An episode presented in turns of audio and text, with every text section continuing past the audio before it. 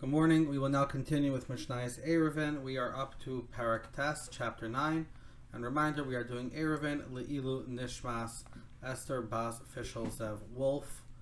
And um, let's begin. Kol Gago Sa'ir, Mishnah Aleph, Kol Gago Sa'ir, all the roofs of the city. So, as you remember from your uh, Aladdin movies, right, these roofs were all connected or easily accessible from each other. Rishos Achas, they were all one domain. Ubilvach lo yegag gavoa asar ainamachasara. As long as no, as long as there's no height difference between the roofs of greater or lower than ten tefachim. Divri Rabbi Meir. This is the opinion of Rabbi Meir.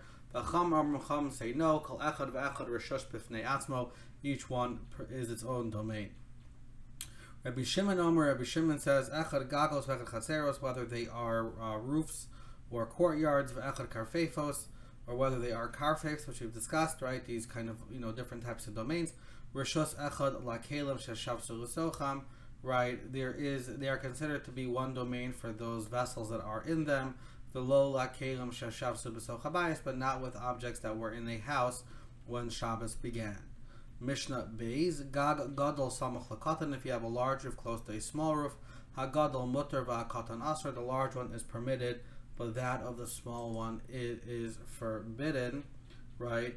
So so the the um so the reason is is because right that the the large one it is permissible to take kalim from a house below onto the big one because it is um, you know he left stuff it's a normal place for storage he is. It's, uh, something which which which is normal. Sorry. I also have my son in my room.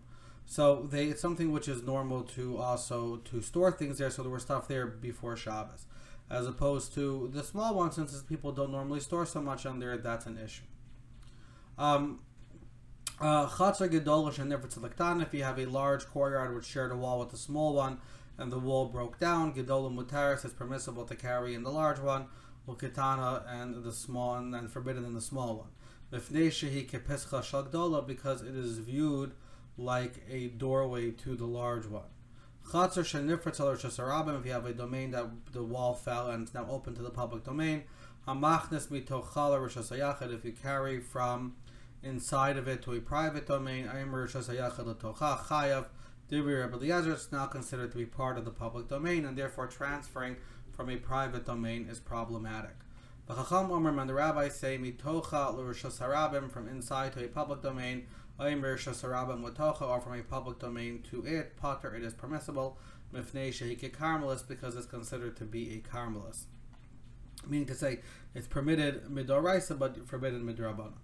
Mishnah Gimel Chatzar Shen Nifritz Harabim Mishtei Ruchusaha. If the courtyard broke from two sides and now it's kind of you know open to a public domain on both sides V'chein bayis and nifratz and a house that you know had the two two of its walls broke. V'chein mavoy shenitlu karosav adechayav, or a mavoy, an alleyway that its beams or pillars were taken away. Mutarim but also Shabbos is permissible on that Shabbos for asurim la'asad lavo, and it is for forbidden for the future. Divrei Rabbi Yehuda. These are these are the uh, these are the words of Rabbi Yehuda that he believes as long as it was permissible for part of Shabbos, it stays permissible for the rest of Shabbos. Rabbi Yossi, Rabbi Yossi says if mutarim also Shabbos, mutarim also lavo. If they are permissible for that Shabbos, they are permissible for always. V'masurim also lavo asurim also Shabbos. Meaning to say that Rabbi Yossi only cares about what happens right now, and either they're kosher or not kosher, and he doesn't believe in this argument of Rabbi Yehuda that if it's permissible for a small amount, it's permissible for the rest.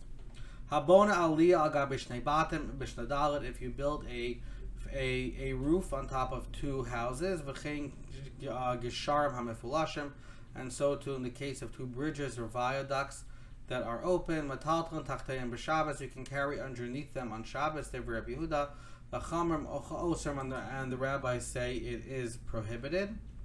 Um, Rabbi Yehuda, also taught us hamefulash that you can make a Erev for an alleyway that's a thoroughfare. V'chachamim also the rabbis prohibited this.